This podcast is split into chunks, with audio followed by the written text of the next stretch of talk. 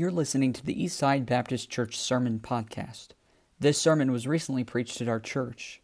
We want to encourage you to visit our website at eastsidesf.com. Now, enjoy today's sermon.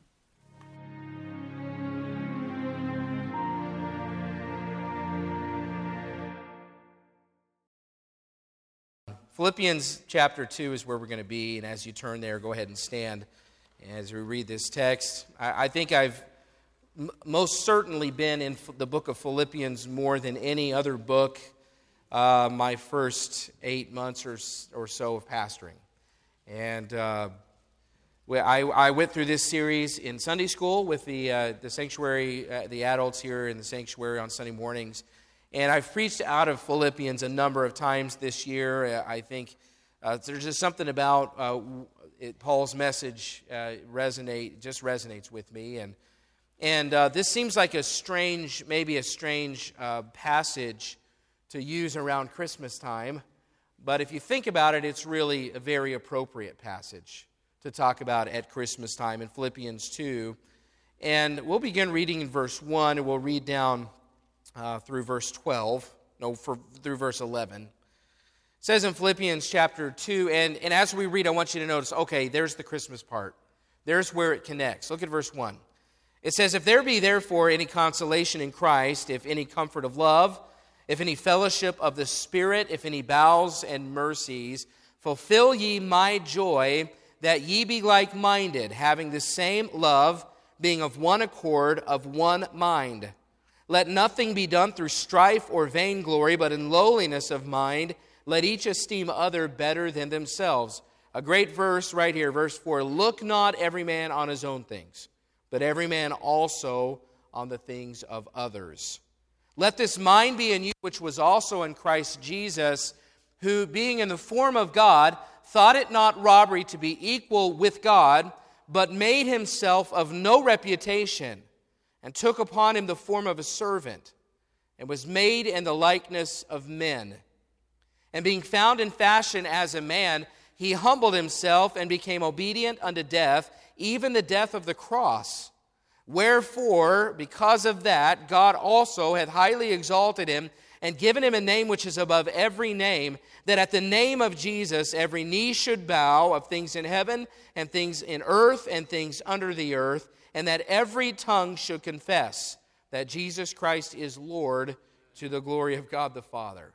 Uh, what a powerful text tonight. But the reason that he ended up where he did was because of his spirit in verses 5 through 8. This is the part that connects to this season. Let's read that again, verses 5 through 8. Let this mind be in you, which was also in Christ Jesus, who, being in the form of God, thought it not robbery to be equal with God, but made himself of no reputation, and took upon him the form of a servant, and was made in the likeness of men. And being found in fashion as a man, he humbled himself and became obedient unto death, even the death of the cross. So, even though it's not specifically about the Christmas story, it is about the incarnation. The incarnation was Jesus Christ coming from his Father's right hand and taking on a body, a meat, flesh, incarnation, carne. He took upon him flesh and put himself into a body so this isn't maybe about Christmas, but it is certainly about the incarnation, and Christmas is about the incarnation.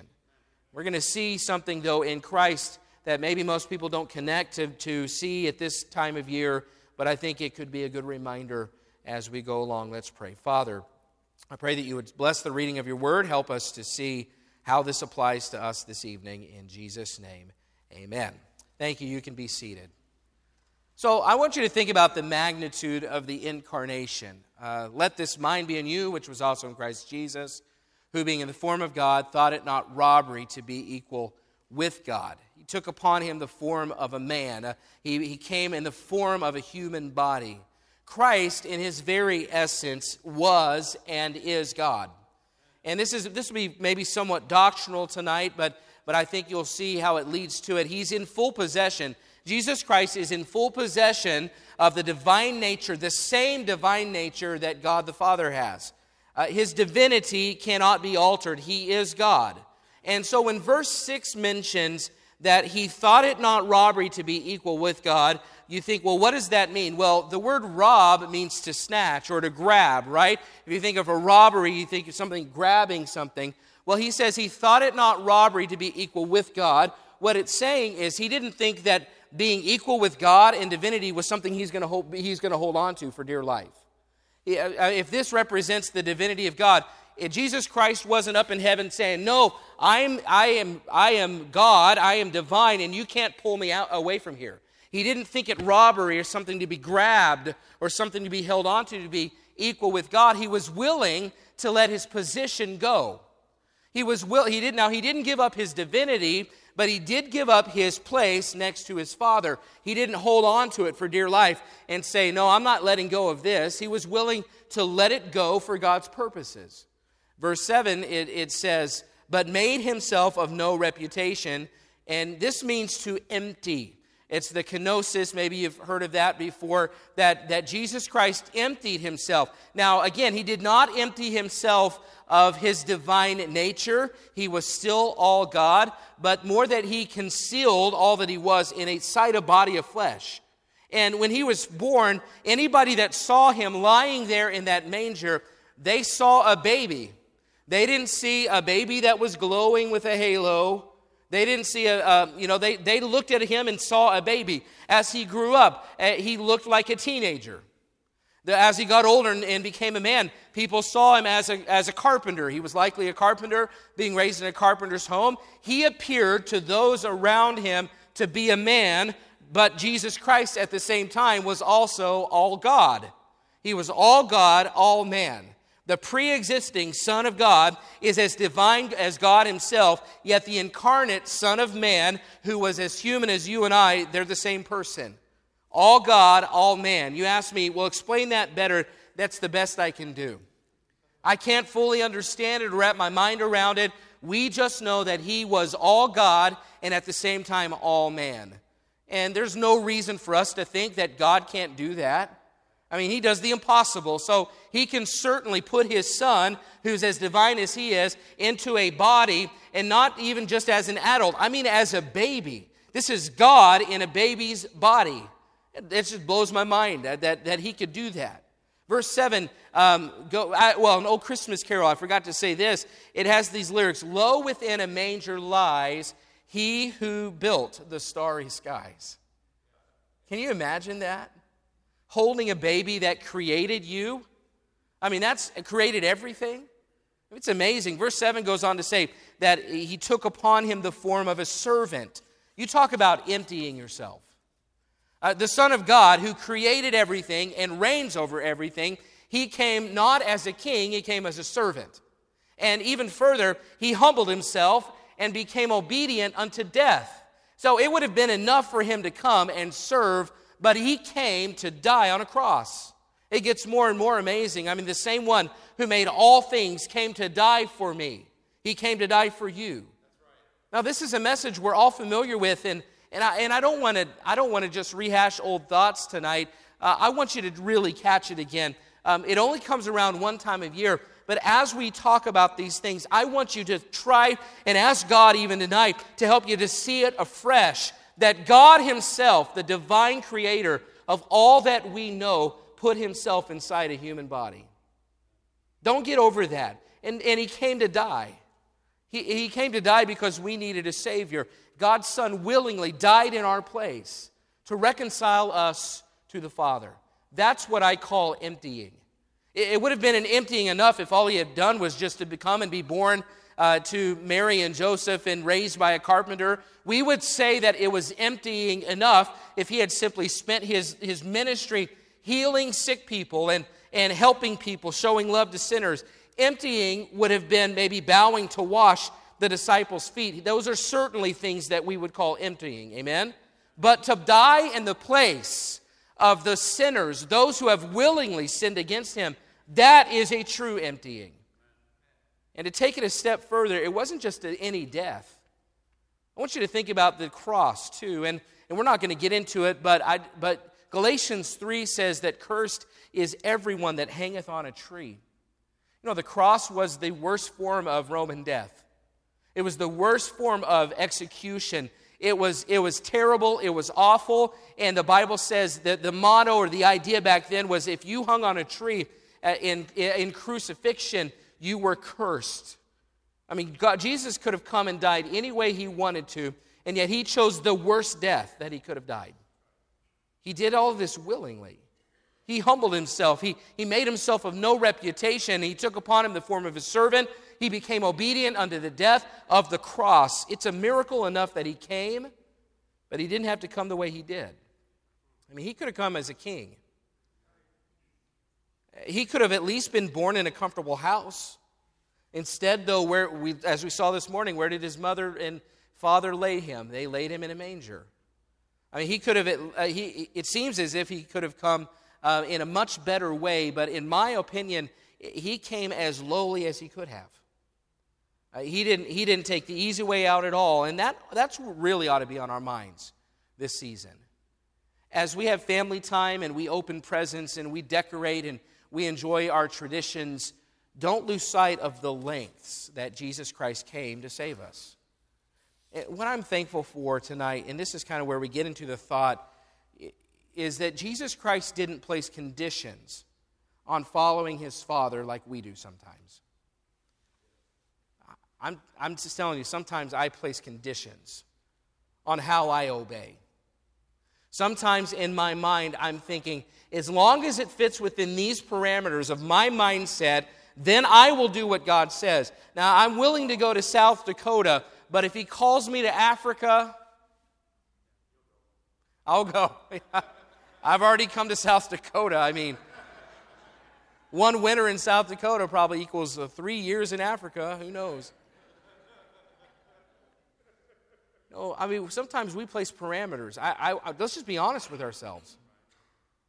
Sometimes we place parameters on how far we'll follow. And we say, yeah, we'll do this, but as, as long as it kind of remains inside of our box. But what if Jesus Christ had approached this task, incarnation, his birth, all the way to his death, what if he would have approached his task, this task, the way that I approach my service to God? See, we have a tendency to limit how far we'll follow based on two questions, and these are two thoughts I want to give you tonight uh, that, that we can apply to this situation and then apply to ourselves. There are two questions sometimes we ask when it comes to following. The first is, How much will it cost me? The second is, how much will it gain me? I don't know if that's the right form of that word, but it is for this message. How much will it cost me? How much will it gain me? How much will I benefit from this? See, sometimes when it comes to following, we start to apply those kind of questions to our obedience. Well, well, what's it going to cost me? Or how's it going to benefit me? But I want you to start, I want to start with that first one and just take note that Jesus Christ did not obey based on what he was losing. He wasn't thinking about what it cost him. Think about what it cost him. Think about what he had to leave to come here. He's sitting at the right hand of God the Father in a place that he's been for eternity. He didn't just leave one job for another. This was no lateral move. No, he took steps down. He took leaps down. I've heard somebody say, uh, Dr. Dave Hardy has said this for me to leave my body and enter into the body of a slug on the ground would be that would be better than it was for Jesus Christ to leave his father's throne room and enter into a human body. We don't sometimes imagine or consider how far down he had to come. We think about lateral moves, we think about a step down. No, he leapt off a cliff. That's how far down he came to put himself into our body. This was not just some easy decision that he's leaving one comfort for another. No, he was leaving the perfect, sinless throne room of his Father to walk on this dirty planet among a multitude of sinners who would someday put him on a cross. That's how far down he came. But it didn't stop him because he wasn't sitting there thinking, no, well, wait, what's this going to cost me? See, here's the principle we can't let what we might lose affect whether or not we follow God. We can't let what we might lose affect, uh, affect whether or not we follow God. See, we have a tendency, again, to measure the benefits of obedience, and if the cost is too high, I'm out. If it costs too much, I don't think so. You know, and, and this applies, and I, I don't know, in this, in this room where the, you know, this is the core and I'm thankful for it. But I'll just start by talking about giving, which I don't talk about very much. But you know, some people struggle with giving regularly because when it comes to giving, they can't stop focusing on what they lose in the process. They struggle with giving because in giving, all they see is the, the minus sign, that negative sign before the number, and all they're thinking about is what they're losing by giving. All they see is what's going out. And many times, God's people, they have a tough time giving because they can't stop thinking about all the things they could have done with the money. They're thinking about the cost and not the fact that we're commanded to obey in, in this area of giving. Some, some of God's people, some Christians in the area of surrender, they struggle with giving up ownership in some area of their life or another because of what they have to give up. And all they think about, it's, it's not, they don't think about what, what they might, God might do through them or might, God might use them to do. They're simply thinking about, but I don't think I could give that up, Lord. They're just thinking about the cost. I think about in people's involvement in church, and one of the biggest reasons I find that people don't commit to church attendance and, and membership or involvement, more involvement, is they can't get past giving up their time. I mean, we, eh, many of you, and even in this room, you grew up having Sundays to do what you wanted to with. And, and I commend you for making the decisions at some point along the way. Those of you that did, I commend you for at some point saying, I would love another day a week, but Sundays are for God, and I'll give it up for Him. See, I grew up in church. For me, giving up Sundays is not really a big deal. I've never had Sundays. I, it's never been a part of, of my weekend. I've never had two days off on the weekend. But for some of you, I highly com- uh, I'm highly commending of you tonight that you, at some point, even as an adult, some of you have said, Yes, I would love to have Sundays, but I will give it up because it's the Lord's day, not mine. That must have been a hard, uh, that must have been a tough switch for some. But I'm thankful that you have been willing to do it. But I believe a lot of people don't. They don't get more involved. They're maybe not here even tonight, or they won't be here on a Wednesday night because Sunday is theirs and they have things to do and they can't bear the thought of losing it. What they're not thinking about, though, is what they could gain if they were to come. I think about your walk with God, our walk with God. See, some Christians, they live their lives, they never have a strong walk with God. And I know this sounds silly, but it's the truth because it costs them sleep. And you say, oh, no, I don't think it gets down to that level. Well, yes, it does. It does for me. I mean, there are plenty of times where I wake up in the morning and my alarm goes off, and I say, surely it can't be that time already. I mean, I think that way, and I just want to hit snooze, but I have a choice to make in that moment. And, and, in that moment, I'm telling you, when I'm that tired and I'm that sleepy, I'm not thinking about all the benefits. I'm thinking about the cost. The cost in that moment is this is going to cost me sleep. And that's the reason I believe that some people never get past a certain level in their walk with God. I think about encouraging or investing in other people. You know, so the re- you know the reason some people don't have anybody they've ever brought along is because it costs you something to do that. It costs you time. And sometimes it costs you money. Sometimes it costs you a sleepless night or two, or it costs you an inconvenience. And the reason that we don't have more that you maybe haven't brought somebody else along by investing or encouraging in, they wouldn't look to you as a mentor. And maybe you don't have anybody that you've ever helped get from point A to point B and, and maybe it's because it costs you. And rather than seeing what, what could become of that person, all you're thinking about is the cost. You know, the applications are abundant, but I go back to this. Be grateful Jesus Christ didn't ter- determine whether or not he was going to come based on what he was leaving. Because I'm telling you, if he was simply basing what he was leaving for what he was getting when he got here, he would have never come because what he was leaving was much better than what he came to. It's easier for us to focus on what we might lose sometimes. Sometimes I struggle giving my own time and that could be spent on other important things, and we all have things that are vying for our attention. And maybe I struggle sometimes to give my time uh, to someone and invest in someone. I mean, it can be hard to give when you're looking at the balance sheet and you're thinking about the numbers and you're thinking, I'm supposed to give, but I really need the money. I really need to pay a bill. You know, it can be difficult to stop and pray for a church family in need or reach out to them or reach or try to be a blessing to them somehow when you really need some sleep or you need some time or you've got things to do. I don't deny that there's a struggle, but if anybody had ever been justified not to follow through based on what they were losing, it was Jesus Christ. I mean, if, if anybody had a reason to say, no, that's too much of a cost, it was Jesus Christ. And yet here we are giving up not even a measurable amount compared to what he did, and it often keeps us from serving as we should. We don't follow because of what it costs us, because we've lost sight of what it cost Jesus Christ to have us. And that leads us to the second thought tonight. He didn't choose whether or not to obey based on what he lost. He also did not choose whether or not he was going to obey based on what he was going to gain. Well, what exactly did he gain? I want you to think about that. Well, Philippians 2 says he came to die. Why did he die?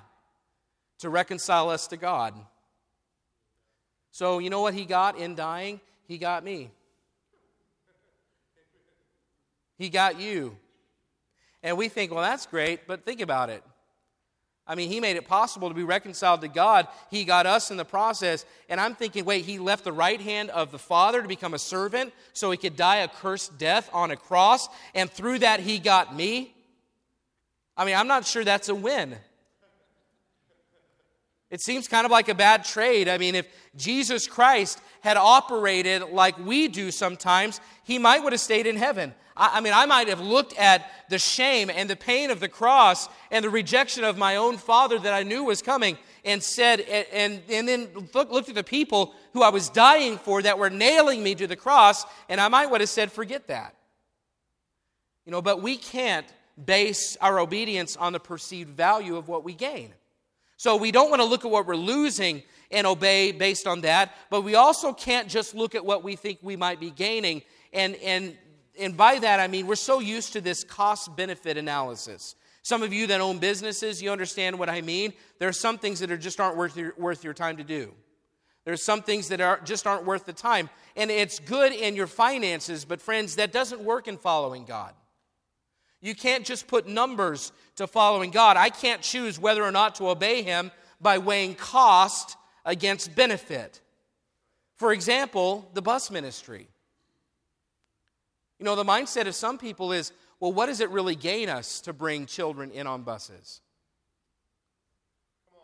You know, and they look at these kids running through and, and eating all of our donuts on Sunday morning. None left for me Sunday afternoon. They come running in and they're tearing up the walls and they're running around the church. And, and it's like, what are they? They're not even tithing contributors to our church. You know, I, so what I'm saying is sometimes uh, people can get the mindset, well, towards something like the bus ministry and say, well, we're not gaining enough by bringing them here, so, you know, we're just not going to go that direction. Do you see the danger of applying, well, what's the benefit? Or what's the gain? In obedience, it's not about the gain or the loss, you just simply obey. You know, some people might ask, they might say, Well, I teach a class, but I don't see it making a difference in these kids. They're as bad today as they were the first day they got in my class back in September. Well, I'm not sure it's worth my time. And some people might say, well, I, have been knocking on doors and I've been inviting my neighbors and nobody's come and I have no prospects. Or, or maybe you're praying and it doesn't seem to help. And we start asking, how, where's the benefit? And so it would be a little bit like the message on pragmatism, where we start to say, well, I'm going to do it this way because I'm not getting the outcome, or the, the, uh, the outcome isn't what I want. Um, so I'm going to change how I'm doing it uh, rather than just doing what we're supposed to do. If we start applying the benefits or the gains, then we might start thinking of things like this. Well, you know, there are certain people that don't really fit our mold.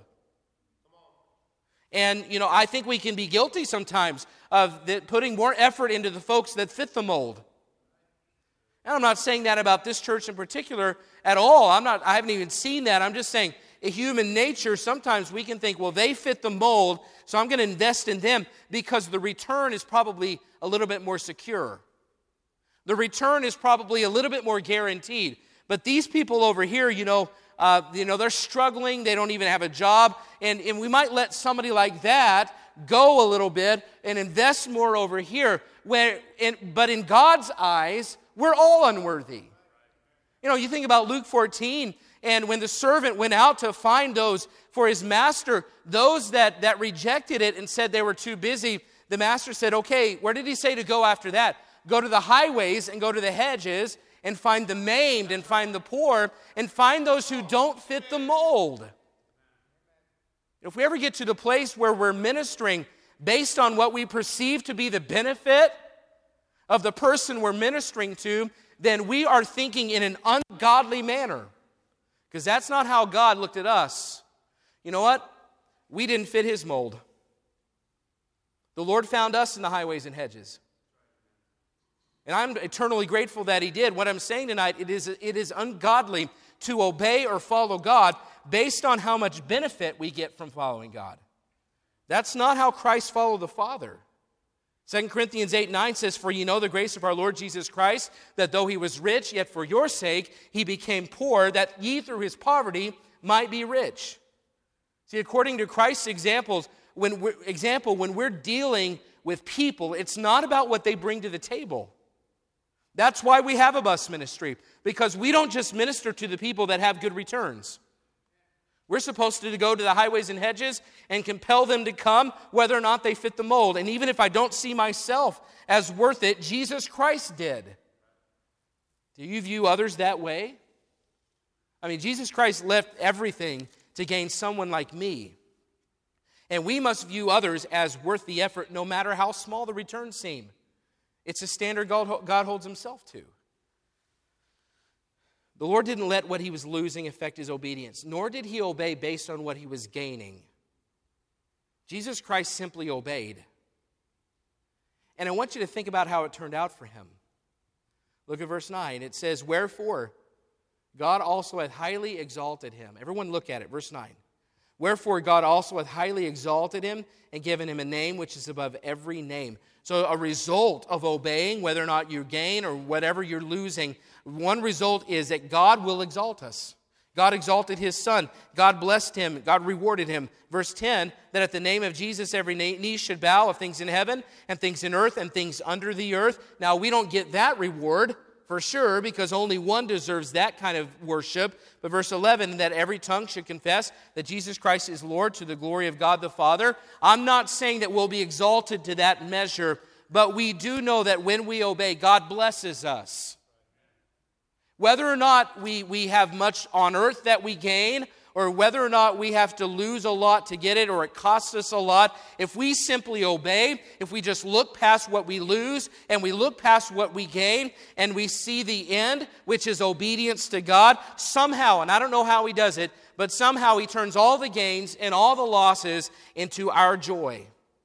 Hebrews 12 says, it says, For the joy that was set before Him, endured the cross, despising the shame, and is set down at the right hand of the throne of God. Jesus Christ didn't look at the gains, he didn't just look at the losses, he looked at the end, which is, I will obey to please God and nothing else. And I will leave all the rewards, and I'll leave all the benefits, and I'll leave all the gains in his hands. And by obeying, he was exalted above measure. Folks, listen, if we, we just ought to rather than look at what we lose and whether it be focused on what we gain, we just need to obey. We follow God not because of what, what we get in the process, but because at the end, He will make sure that we're rewarded as we ought to be. You know, the Bible is, so that, don't miss the point. I mean, as, as great as this Christmas season is, it's not just that Christ came, it's how He came. It's his mindset. He wasn't concerned uh, with, with what he was gaining, he wasn't concerned with what he was losing. He, he practiced simple obedience. And in the end, God rewarded him richly. You know, this is a season of joy. You won't get this kind of joy any other way. And I'm encouraging you to, tonight to stop thinking about what it costs or what you gain and simply do what the Bible says to do. See, the Bible and the history, they're full of examples of God's people obeying without considering gains or losses. And I think of the great missionary Adoniram Judson. You know, maybe you've heard of him. Let me just read some excerpts. This is, uh, I could have gotten this from a biography. This was from a blog, an online article called A Life Not Wasted about Adoniram Judson. It says he, he and his wife Anne's missionary endeavors, first to India and later to Burma, which is present day Myanmar, they were fraught with suffering and tragedy. They underwent economic challenges, losing the financial backing of their supporters just a few months after leaving the States. Their plans unexpectedly changed when problems with their visas in India forced them to settle in Burma. Once there, they faced a severe language barrier. And pay, listen to this studying the language for 12 hours a day for over three years in order to learn it. I mean, that cost them something. When they finally could communicate, their message was met with relative indifference because the Burmese citizens, uh, due in part to the prevalent Buddhism and also because there was an imperial death sentence to anyone that was convicted of changing religion. After 12 years of work, Judson and his fellow missionaries had seen only 18 conversions. So 12 years in, if Judson was driven by what, he, what it was costing him compared to what he was getting in the process, do you think he would have stayed? I mean, 12, uh, 12 hours a day for three years to learn the language, and after 12 years, only 18 converts. If he's thinking cost benefit analysis, he probably would not have, have stayed his course. And it goes further. Beyond the constant threats of sickness and disease, Judson also faced serious dangers from the government. Suspected of being a spy during Burma's civil war, he was sent to a death prison where he was tortured and forced on a death march that nearly killed him. In all, he spent 17 months behind bars. More painful than that, Judson endured the pain of loss some two dozen times. His wife Anne died just a few months after he was released from prison. She would not be the only family member who died during his tenure. From 1812 to 1850, 24 of Judson's relatives or close associates went home to heaven, including several of his children. Okay, we're talking about cost. And we're talking about benefits. If the cost is too high and the benefit doesn't seem enough, would Adoniram Judson had stayed in Burma? I mean, humanly speaking, I, I think we know the answer. As a husband, a father, a missionary, and friend, Judson truly knew what, what, what it was to sacrifice and suffer. Nevertheless, enduring all of this, he steadfastly pursued his goal of evangelizing the Burmese people and translating the Bible into their language. When he died, the translation work had been completed, a hundred churches had been planted, and 8,000 Burmese professed faith in Jesus Christ. Adoniram Judson and his family made enormous sacrifices. It cost them greatly for the sake of the gospel. From a worldly perspective, some might argue they wasted their lives. They moved far away from the comforts of their North American roots. They endured the pain of rejection, hunger, torture, loss. And they did all of it to bring good news to an antagonistic, indifferent culture. Looking back, of course, we see Judson's efforts were not in vain. His translation of the Bible is still used in Myanmar today. His spiritual legacy continues to bear fruit. In 1993, the head of Myanmar Evangelical Fellowship stated this. Said, Today there are six million Christians in Myanmar, and every one of us trace our spiritual heritage to one man, the Reverend Adoniram Judson. See, I'm thankful for the example of a man who wasn't following God just based on, well, as long as the costs are minimal, I'll follow. And on the other hand, he wasn't following God by saying, well, as long as the benefits are, are significant enough, then I will follow. He was simply obeying, and he left the rewards up to God. And because he did, six, in 93, 25 years ago, six million. I, I think about this thought at Christmas time, and I, I'm going to bring this back around and we'll be done. You know, one of my favorite parts about Christmas as a dad is watching my children open presents. I don't know what it is. I just, I just love to watch them open presents, especially the younger they are. On Christmas morning, you know, my son is six, Jace, he's still really, really into presents. Almost as much as candy, but not quite. Someone gave him, and I, am not sure who, and I'm thankful somebody gave him some Lego sets. And he went home, and for four hours this afternoon, him and Lacey just putting stuff together, master builders. I'm telling you, they were bringing it out to me. It was awesome. I'm telling you. I love it. You know, on Christmas morning, Jason will get to open some presents, and, and he's going to have a grand time. And I, I'm going to sit there and watch his joy, and I'll be enjoying it from my seat. And that'll be the highlight of my day. But you know what I won't be saying? I won't be saying, man, I can't believe that gift cost me so much money. Well, maybe I will. But depends. No, I won't be saying that. I'm not going to be saying, I can't believe how much that gift cost me. I could have used that money towards something else, like a new tool. You know, I, or saying, I'm not going to say, I, I can't believe what I had to give up for that. You know, so I won't be focused on the cost. But I also, on the other hand, won't be thinking, uh, saying, well, all I get out of this is watch him open presents. There's not much gain out of that. That's not much of a benefit. He doesn't even cook. He certainly doesn't clean his room very well. We're working on it. And he definitely does not bring any income into our home. I, what I gained is not worth it.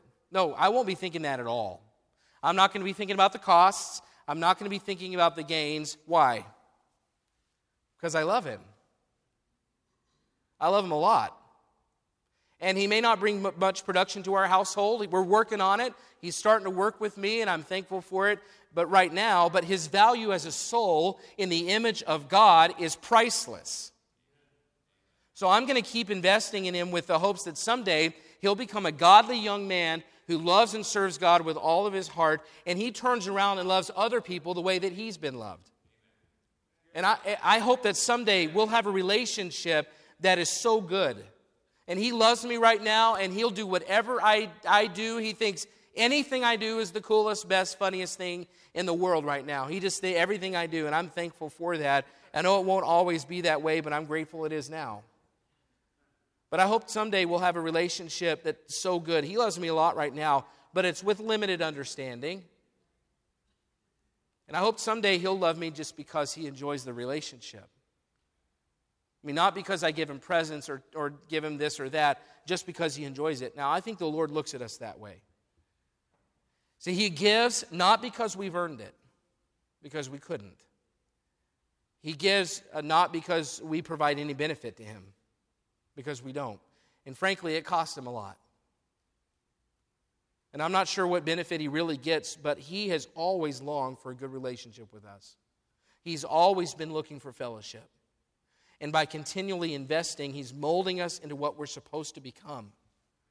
And the point is this if God gives without considering costs or gains, then I will follow without considering costs or gains. If he loves me unconditionally and he's not thinking about what it costs, and he loves me unconditionally and he's not thinking about how much benefit I bring, then you know what? I will turn around, and when it comes to following and obeying, then I will tell him, God, whatever it is, I won't consider costs and I won't consider gains. I will simply follow and obey. If you love me that way, I'll follow you that way. See, if Jace ever grows up and says about our relationship, Dad, following you costs me too much, or dad following you or having a relationship with you, it doesn't really benefit me very much. I'd be devastated about that. But God must feel that way about some of his children. See, after giving everything, everything for us, I wonder what he thinks when I struggle giving back to him. See, don't think about what you'll lose. Stop focusing on what you'll gain. Just love God, trust his plan, and follow. And if we are to believe the principle here that he will exalt those that humble themselves, like he did with his own son, then someday we don't have to run the cost benefit analysis. He'll do it for us. And he'll say, You gave of yourself, you sacrificed, you obeyed. You didn't do it out of gain, you didn't do it for what it costs you, you just simply obeyed, and I will give you rich rewards because of it. If you want to give a great gift to God for Christmas, then maybe we ought to just get on our knees and tell him no matter what it costs, And no matter what I gain, I will follow. And I'm going to leave the outcome to you. Every head bowed, every eye closed. Let's stand together.